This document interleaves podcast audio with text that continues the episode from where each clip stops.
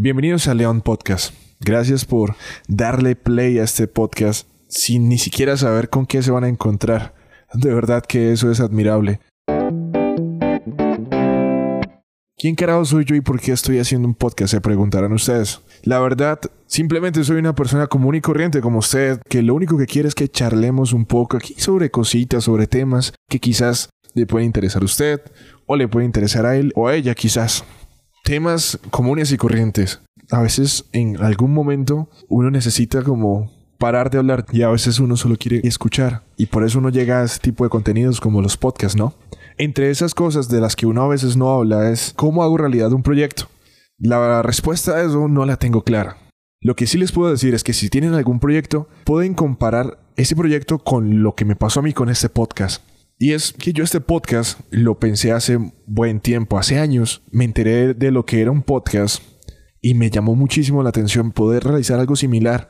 Vi que en Estados Unidos el tema estaba funcionando muy bien, incluso ya había migrado no solo a, algo que simplemente se pudiera escuchar, sino también se podía ver. Y dije, yo quiero hacer algo como esto. Entonces, ya tenía la idea, quiero hacer un podcast. Usted aquí inserte su idea de lo que quiere materializar.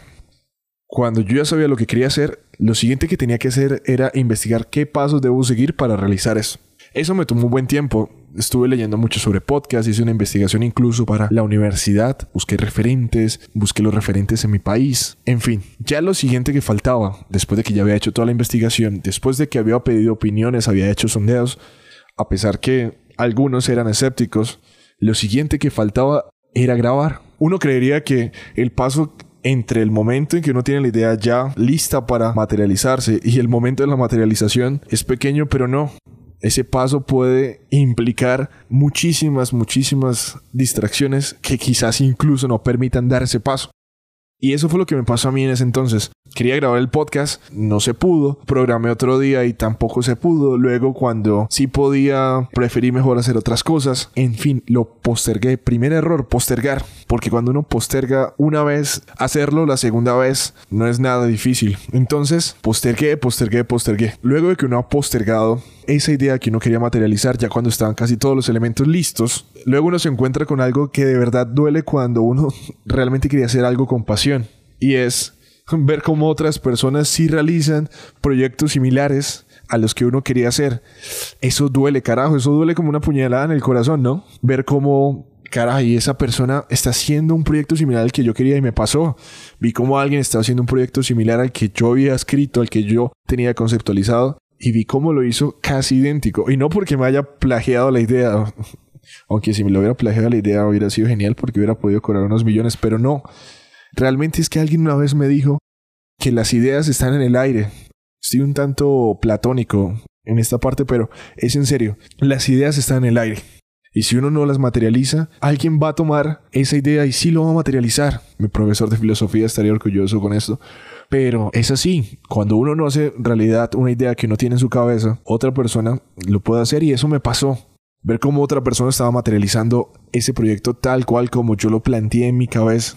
Y es frustrante. Y esas frustraciones empiezan a generar pequeñas cargas eh, uno empieza a sentir eso que llaman eh, la cochina envidia. Que uno dice, carajo, yo tenía todo para hacer realidad ese proyecto similar. Yo había pensado exactamente en cada cosa similar y no lo hice. Y eso se va sumando junto a otras frustraciones que quizás hayan en el pasado y terminan volviéndose un peso para la vida de uno.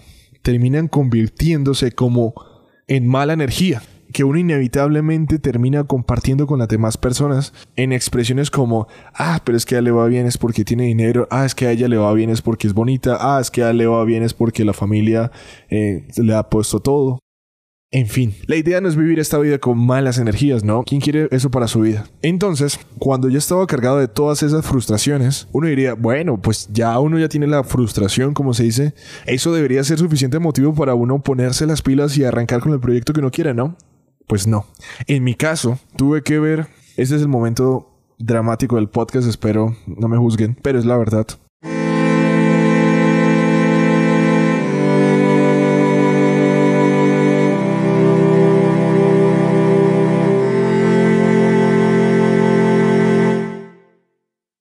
Tuve que ver cómo fallecía alguien muy cercano a mí, a quien yo le había contado este proyecto, con quien incluso trabajé en la parte de investigación de este proyecto, tuve que ver a esa persona fallecer.